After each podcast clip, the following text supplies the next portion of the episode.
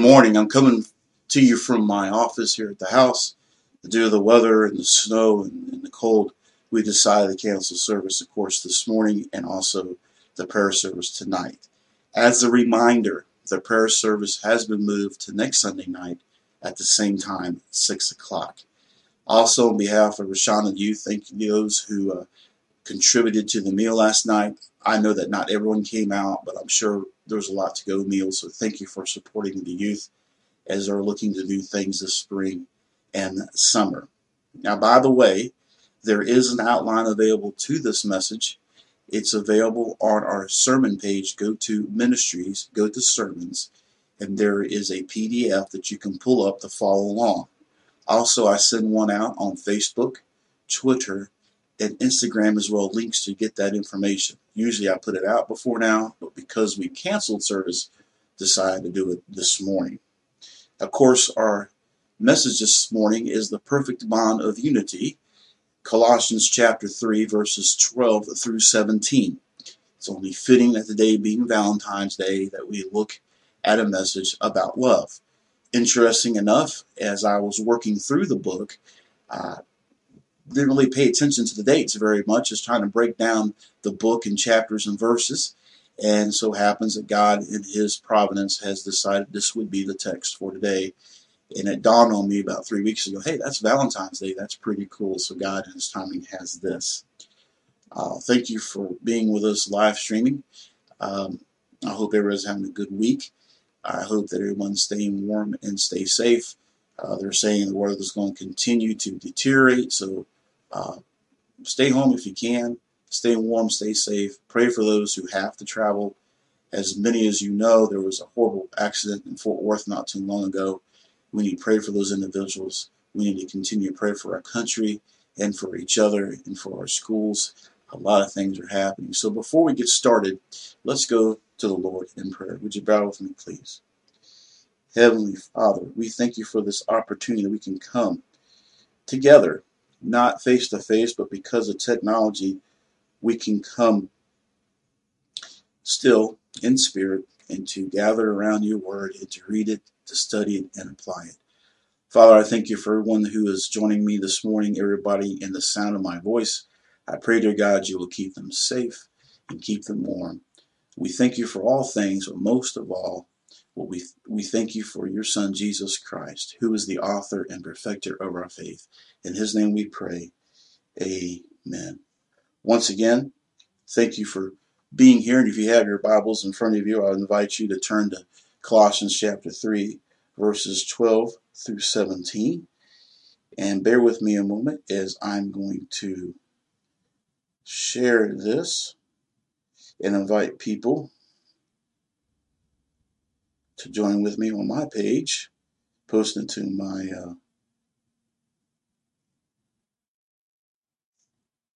on my Facebook so people can follow along with us. So our text is Colossians chapter 3, verses 12 through 17, and of course, our title is The Perfect Bond of Unity. There was a cartoon, one of my favorite cartoons was The Peanuts, and it was by Charles uh, Schulz. In this particular cartoon, Lucy comes in, Linus is watching TV, and she demands that he turns the TV channel. And uh, he goes, Well, what makes you think you come in here and just take over and demand that I turn the TV?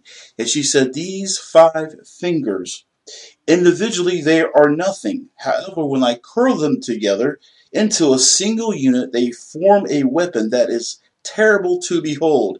And of course, Linus immediately responds by saying, Well, which TV channel would you like me to turn it to?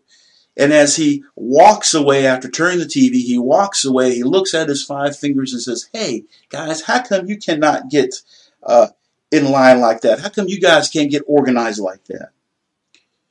You know, what is the key to harmony in the church? The ecclesia, the, the called out ones. What's the key to being Christ like in our character and attitude towards one another? What's the key to being productive in ministry ministry to the word to one another? What's the key to being motivated by a desire to please the Lord in everything?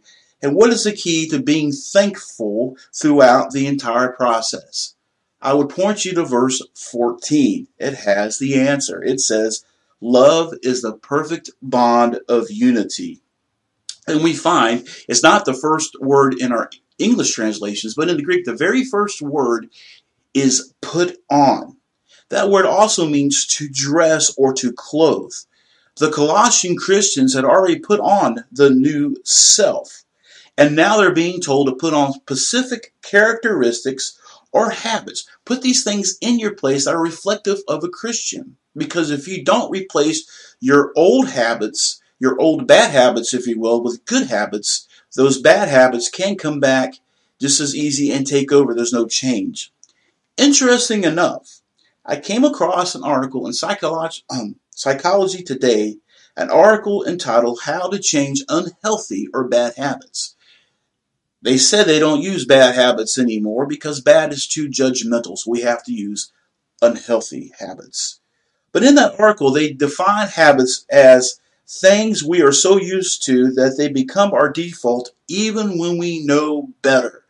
So when life squeezes us, we have that pressure. A lot of times we go back to those because we, we're used to them. We're so used to doing them even when we know what's better to do. And in the article, they identify 10 or more steps to change unhealthy habits. Number four, listen to this. Quote, choose something to replace the unhealthy habit. Just willing yourself to change isn't enough because it does not address the underlying benefit of the behavior you want to replace. We have to put on the new self as Christians. We must learn to act like it. And that requires new patterns of behavior, new habits to replace the old ones. It requires discipline and it requires the empowerment of the Holy Spirit. It requires love. And one of the best places in Scripture to get a description of love is found in 1 Corinthians 13. I'm going to read just a few verses for, from uh, 1 Corinthians 13, but remember the context of that chapter. Paul's talking about all these things, all these gifts that you can have, but he says, look, love is the greatest gift of all. And he spends that whole chapter, 1 Corinthians 13, describing what love is. Starting in verse 4, love is patient, love is kind, it is not jealous, love does not brag, it is not arrogant does not act unbecomingly, it does not seek its own, it is not provoked, does not take into account a wrong suffered, does not rejoice in unrighteousness, but rejoices with the truth. It bears all things, believes all things, and endures all things. Love never fails. But now faith, hope, love abide these three, but the greatest of these is love. So love is the perfect bond of unity. Hence the name of the message this morning. So let's look at our text. Colossians chapter 3, starting in verse 12. So, as those who have been chosen of God, holy and beloved, put on a heart of compassion, kindness, humility, gentleness, and patience. Although it's translated long suffering. It's not just a short time of patience, it's long suffering.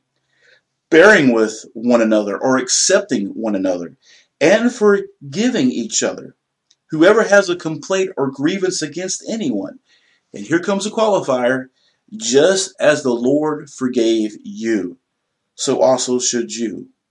Beyond all these things, put on love, which is the perfect bond of unity.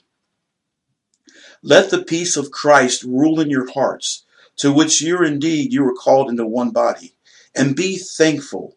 Let the word of Christ richly dwell within you, with all wisdom, teaching and admonishing one another, with psalms and hymns and spiritual songs, singing with thankfulness in your hearts to God. Whatever you do in word or deed, do it all in the name of the Lord Jesus giving thanks through him to God the Father. Let's go back to where he started in verse 3. Therefore, or so, as those who have been chosen of God, holy and beloved. And there's that word, put on. And that's an imperative. It's a command. It's the aorist tense, which means it's a decisive initial act. You have to take an initiative and do this, to put on these things. It's a settled attitude about it. They are to be clothed with these qualities prededicated by Christ. Look what he describes them as chosen of God, holy and beloved. That's how Israel was described back in the Old Testament as God's own possession. Now it's being used to describe them. And we find in 1 Peter chapter 2 verse 9, but you are a chosen race, a royal priesthood, a holy nation, a people for God's own possession, so that you may proclaim the excellencies of him who has called you out of darkness and into his marvelous light. And that describes us as Christians. We are this chosen race, a royal priesthood, a holy nation. Holy means to be separate, devoted to one thing. And so we do things different. We say we love. We don't love as the world loves. We love as God loves us. And when we say we forgive, we don't forgive as the world forgives, but we forgive just as God has forgiven us. So after he says that, talking about who they are, he describes them, gives them an identity of who they are. He tells them, put on a heart of compassion, kindness, humility, gentleness, and patience. A heart of compassion, literally bowels of compassions. The New King James states tender mercies, or the New Living Translation, tender hearted mercy. Now, those bowels of compassion, this tender-hearted mercy, this heart of compassion, those bowels in the ancient times were understood as the seat of emotions, just as we use the heart today. That's the seat of our emotions. And God has acted graciously and compassionately on behalf of his people. And we are to act graciously and compassionately to people just as God has been that way to us. And by the way, continues to do so. First John chapter 3 verse 17 says this, But whoever has the world's goods and sees his brother in need and closes his heart, literally inward parts against him, how does the love of God abide in him? In other words, if I see someone in need, I can meet that need, but I decide to do nothing about it. That how can the love of God abide in me? Actually, because when God saw my greatest need, my salvation and forgiveness of sins, he just didn't walk by. He did something about it. He acted graciously and acted compassionately on my behalf and on your behalf to do something about it. Therefore, when we see something that needs to be addressed, we step in and take care of it. And I want to say that since I've been at Forestburg Baptist, I've seen that happen. We identify a need in the community and we meet it to the best of our ability. He talks about kindness, being sympathetic, if you will, God's gracious attitude, and how he acted towards sinners and how he continues to act towards sinners. See, God desires the salvation of sinners, not the not his or her death. He wants sinners to come to repentance. And as a response to God's kindness, you and I are to show kindness to other people. Romans chapter 2 verse 4. Or do you not think lightly of the riches of his kindness and tolerance and patience, not knowing that the kindness of God leads you to repentance? That kindness of God, the grace of God, the love of God, the forgiveness of God, the mercy of God led us to repentance. When we came to him, knowing that we uh, deserved his full wrath and punishment for sin, he acted graciously towards us with loving and mercy and forgiveness through his son that that sacrifice, we can experience those things. That's what draws us to the, to Him. And we act kind to other people and to each other. That that draws people. I mean, when you're kind and you're sympathetic, that's going to draw people what's the first thing people usually say? Oh, he's really or she's really kind. You, you really like this person. That kindness draws people. And as you draw those people in with this kindness and this sympathy, then you can tell them, look, even I don't know you, I want to be kind towards you. I want to love you because God loves you. It opens up the door to share the gospel. Humility is another one he says to put on. Signifies the grace of lowliness and humbleness. Jesus in the Gospels, time and time again, invite people to come to him because he is one who is meek and lowly in heart. If you go back to Philippians chapter 2, verses 6 through 11, you'll see that Jesus humbled himself. And that whole context of Philippians chapter 2 tells us that Jesus humbled himself. First, he stepped out of heaven, took on human flesh. He humbled himself in that instance. Number two, he humbled himself not only to take on human flesh, but be, take a form of a servant. He went around to serve people, not to be served. And then he humbled himself again by dying on the cross. And as people who walk with God or proclaim to walk and walk with God, we must humble ourselves. And just because you know the gospel, if you look at it, Jesus humbled himself in all those stages, and then God highly exalted him. And Jesus tells us those who humble themselves will be exalted, but those who exalt themselves will be humbled. He talks about putting on gentleness, or as New King James says, meekness, and it has much in common with patience. Now, this is not to be confused with weakness of any sort. What it implies is the will, the willingness and consideration for other people to waive your own right. In other words, you could have every reason in the world to be mad or to be upset with an individual, but be, because you are gentle, you waive that right. You say, I'll let it, I'll leave it up to God to take care of this. This is consideration for the people, which ties in with the next one patience or long suffering.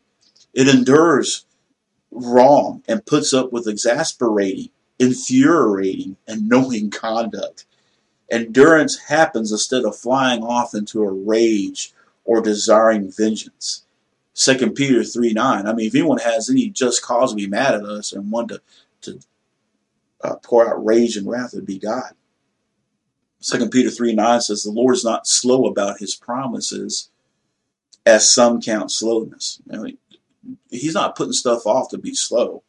Why hasn't he sent his son back? It says right here, but is patient. He's long suffering towards you, not wishing for any to perish, but to all come to repentance. Just because God has sent his son back doesn't mean he's slow, he's forgotten. But he's very patient. He's very long suffering, not wanting anyone to perish, but to all to come to repentance. Look back into our text. He says, bearing with one, bearing with one another, and forgiving each other.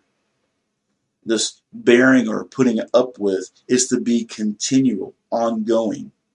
It speaks to the practice of all those things we just talked about humbleness and meekness and gentleness and heart of compassion and so forth.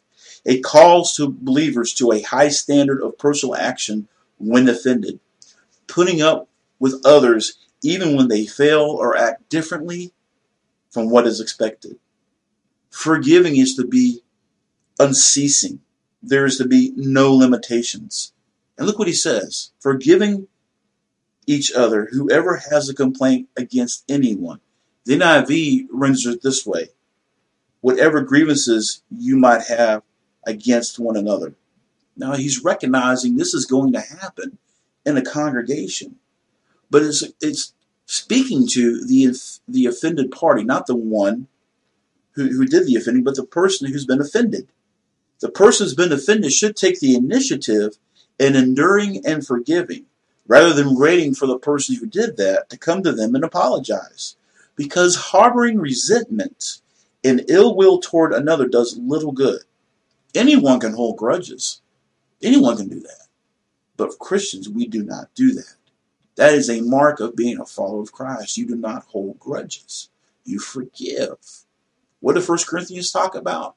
Not taking account a wrong suffered. We do not keep score. Why is that? Because our Father in heaven does not keep score. When you ask for forgiveness, you confess it and you repent it with genuine repentance, He forgives it. He never brings it up again. When you forgive somebody, it means you're not going to hold that over that person's head anymore. If you have a problem forgetting it, that's between you and God. But to forgive somebody is really letting yourself go. It does more for you than it does for the person you're forgiving because that forgiveness, unforgiveness will build up in hate. It can cause all sorts of problems. And he says in our text, look back in it, just as the Lord forgave you, so also should you. God's mighty work of reconciliation is the basis for our forgiveness. Those who seek God for forgiveness must be ready to forgive. Now, human forgiveness does not earn divine favor, but an unforgiving spirit is a barrier to receiving God's forgiveness. We go to God and expect God to forgive us.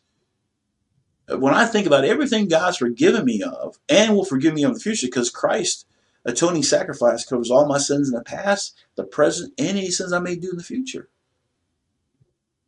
If he forgives me of all that, then how can I be mad at my brother or sister and harbor that unforgiveness? It may not come easy, but I just can't just gloss over it. I have to work through that to be a true disciple of Christ. And he talks about all these qualities and how they play out in your life. And he says, beyond all these things, put on love, which is the perfect bond of unity. Love is the thing that holds all these together, the bonding agent, if you will. In other words, as you put on, put on these new characteristics, like these, you put on the new self, you put on these new clothes, these new characteristics, on top of everything else, you put on love. Matthew chapter 22, verse 37 through 40. You shall love the Lord your God with all your heart and with all your soul and with all your mind. This is the great and foremost commandment. The second is like it you shall love your neighbor as yourself. Luke chapter 10, verses 30 through 36 answers the question of who your neighbor is. In Luke's account, it talks about how a lawyer wishing to uh, justify himself asked Jesus, Well, who's my neighbor? And we talked about this last week, the Good Samaritan. He told that parable. This guy went down this notorious road where people were robbed and killed. This is a bad place to go, the road to Jericho. This guy goes down this road. He gets mugged and he's beat up and he's left on the side of the road for dead. And a, a priest walks by, one who knows the law very well. Not only does he just pass by, but he goes way on the other side, doesn't stop, nothing. Then comes a Levite. He worked with the priest. He should know better. Sees the guy laying there and he actually needs help. He doesn't stop. He goes way on by. He talks about a Samaritan. If you go back and look at Israel's history, after the kingdom divided after King Solomon, uh, people intermarried and there's a lot of hard feelings. They didn't like each other very much. It's no different than what we see racism in our country today, how people feel against different races. Uh, it was just a lot of built up anger and, and downright hatred almost. And so when Jesus talked about the Samaritan coming, you could just hear all the Jewish people, because he was speaking to Jewish people, go, oh, a Samaritan, one of those dirty old people. Samaritan only stopped and attended to the guy, but he put him on his horse or his donkey and took him to the next place and told the guy, You do whatever is necessary to nurse this guy back to health, and I will be back to square the account. So, in other words, who's our neighbor? Everyone's our neighbor. People who don't look like us, people who don't live where we live, everybody is to be our neighbor. We are to love the Lord our God with everything that we have. And the second commandment is to love our neighbor as ourself. Love unites and binds together everything that we have previously talked about. It binds and unites the members of the congregation together and it edifies, it builds up. Think about the billows that you blow into your fireplace. Perhaps you have a fire going this morning and you poke it and you take those billows and you blow on it. That's what it means to stoke up, to edify, to build up. That's what love does. And he says, Let the peace of Christ rule in your heart. The peace that Christ imparts must control our relations with one another. Uh, in other words, rule or act like an umpire. An umpire. An umpire. Jesus had peace during his trial. He looked up to the righteous judge. Uh, you look in uh, John chapter 19, verse 10 and following. Pilate says to him, You do not speak to me? Do you not know that I have authority to release you? And I have authority to crucify you? And Jesus answered, You would have no authority over me unless it had been given you from above. In other words, look, I'm leaving up to the righteous judge. He's the one to let you have the authority. The only authority you have over my life is what my Father allows you to have. And that's how we look at it as Christians. I have to be very careful here. I think, you know, let me rephrase. I believe you need to be good citizens of this country and take interest in the uh, in the political sphere as far as voting and being an informed voter. But remember, God has allowed President Biden into the White House.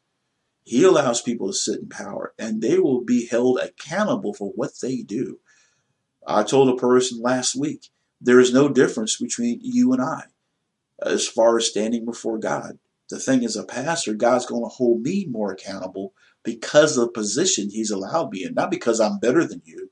It says He has allowed me into a high position of being a pastor, and therefore He's going to hold me accountable for that.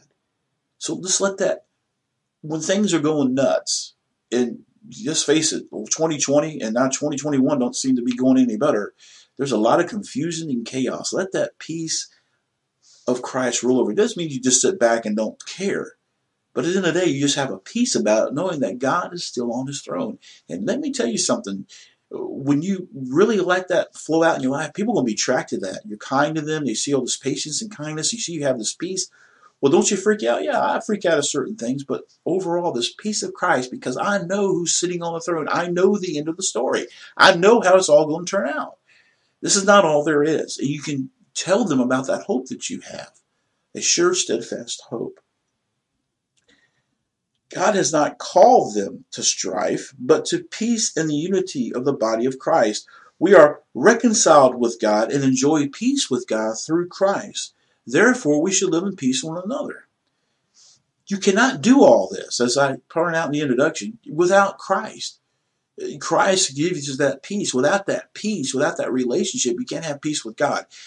I cannot stress this enough. If you don't have peace with God, your vertical relationship is impossible to have true peace horizontally with your fellow man. And a church who does not have peace with God the Father cannot really have peace among it.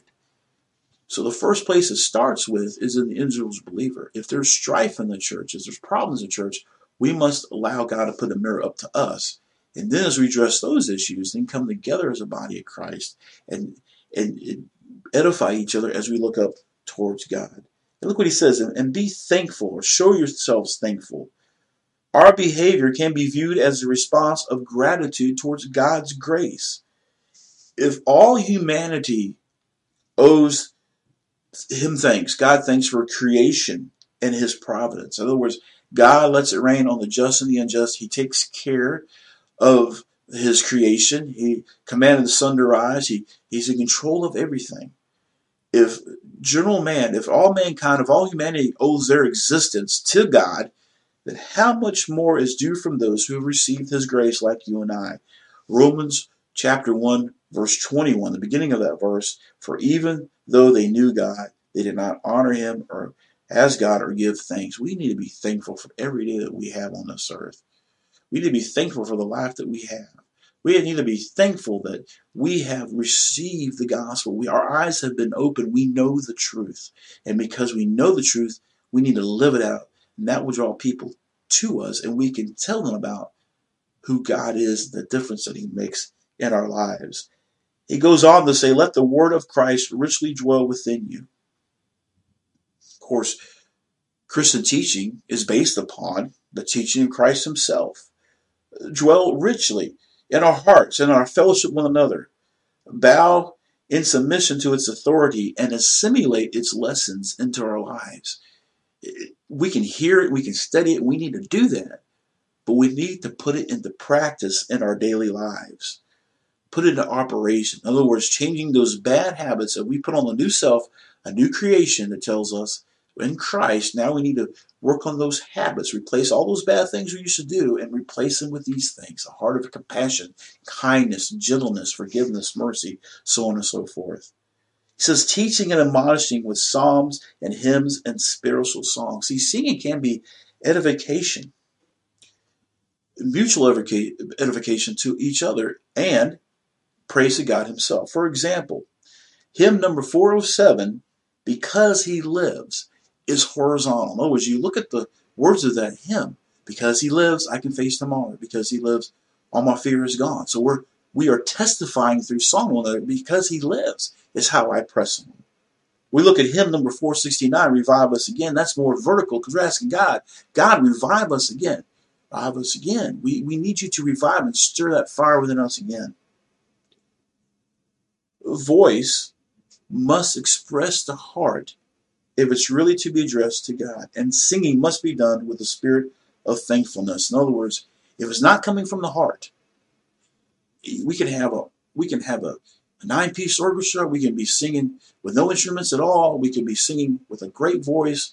Maybe we don't have a very good voice, but the point is, hear me well. If it's not coming from the heart as an attitude of gratitude and graciousness to God, then it doesn't mean anything. Once again, we find that issue that Paul keeps addressing in the book of Colossians. It's not just the behavior or the attitude, the habits that are important, but it's what's driving that the foundation is built on. And he's making a point through the whole text. You put on these things because we are to follow Christ's example. And these are the very things that Christ put out for us as he came to this earth. Whatever you do in word and deed, he says, do it all in the name of the Lord Jesus. We are to grow and mature in our relationship with the Lord. That's called sanctification. We should know how to ask and discern God's will for our lives. And in other words, we should not need a list of do's and don'ts. How do you know God's will? Well, you read His Word, you pray, you you join a local church, you ask other believers. God will do all this. Sometimes we need to fast, and fasting usually is food, but it could be fasting from anything, so we can make focus on what God's talking about. So, do you spend time with God outside church? Do you do you have a local uh, a, a private devotional that you do? We provide on our website, but there's many out there. Make that a part of your daily life. And I would recommend for you to journal because as you journal, you will go back, you know, a month from now, six months from now, go, wow, look, I prayed for this guy's move. It reminds you. And it's physical, tangible evidence. You can go back see how God is moving in your life because God's always acting and moving in your life. And we need to ask ourselves, can I do this particular thing in the name of the Lord Jesus? Because his reputation is at stake. And God is very jealous and protective of his name. And that's one of the things Moses said to him when they came out of Israel. God was getting upset. Moses said, Hey, wait a second. What are they going to say about you? You brought these people out just to kill them? God acted because of his name was at stake. And we have to remember that we are his ambassadors. Uh, we represent all the power and the authority of the kingdom of heaven. We need to act as such. We are, you are, if you're a believer in Christ, the people of God. You're chosen by Him, you're holy and beloved. Do you have a heart of compassion and kindness? Do you have a heart of humility, gentleness, and patience? Do you, do we put up with each other or do we bear each other? Do you or do we forgive each other as Christ has forgiven us? Love is the perfect bond of unity. It unites and binds all of these characteristics the love, the gentleness, well, love what binds us together, the gentleness, the mercy, and compassion, with the peace and word of Christ. Christ is our pattern, our model, our guide, and our blueprint. So the first thing you have to ask yourself, do you have a relationship with him and is it evident in your life? Doesn't mean you're perfect, but can people say there's a difference in you? And remember, any difference you see in me or any true follower of Christ is not because of him or her by themselves. It's because of the Holy Spirit living in them, giving them this, the, the knowledge and the power to able to live out that life. So you're not called to live out a natural life. You and I are be called out to live a supernatural life empowered by the Holy Spirit. Have we surrendered but not submitted? There's a difference. You can surrender and give your life. You say, I'm, I'm, I'm coming to Christ for salvation, but have you truly submitted your life to His Lordship? Are you doing everything He's asking you to do? See, we, we talk about we have a friend in Jesus. Uh, he's my Savior. He's kind of my best friend. But is he your Lord? Because you say, why do you call me Lord, Lord, and not do the things which I've asked you to do? You cannot separate him being Savior from him being Lord. He is both and. To come to him as Savior is also to come to him as Lord. That means you submit to his authority and to his lordship. Is all of this evident in the local body of Christ known as Forestburg Baptist Church? After all, our motto is living by faith, known by love. Are we really known by that? And I want to encourage you as I close out. Yes, we are. Oh, we're not perfect, and we, we, we, we have our shortcomings from time to time. But for the most part, church has a good reputation. From all the different ministries that we're doing, from how you behave. I just want to encourage you to do that. But it's day by day. Because it's tough out there. Uh, things we're talking about in this one passage alone. The world says if someone hurts you, you hurt them back. We are to look the other way. We are to forgive. We don't let people use us as a doormat. But we have to follow the example of Christ. That's our motivation. I'm just going to sum it, sum it up like this. If you didn't hear anything else I said this morning, it's because how God has acted towards us and continues to act towards us is our motivation. Is gives us the desire how we treat each other. Because after all, if I don't treat people like God treats me, as John said, how can the love of God abide in me?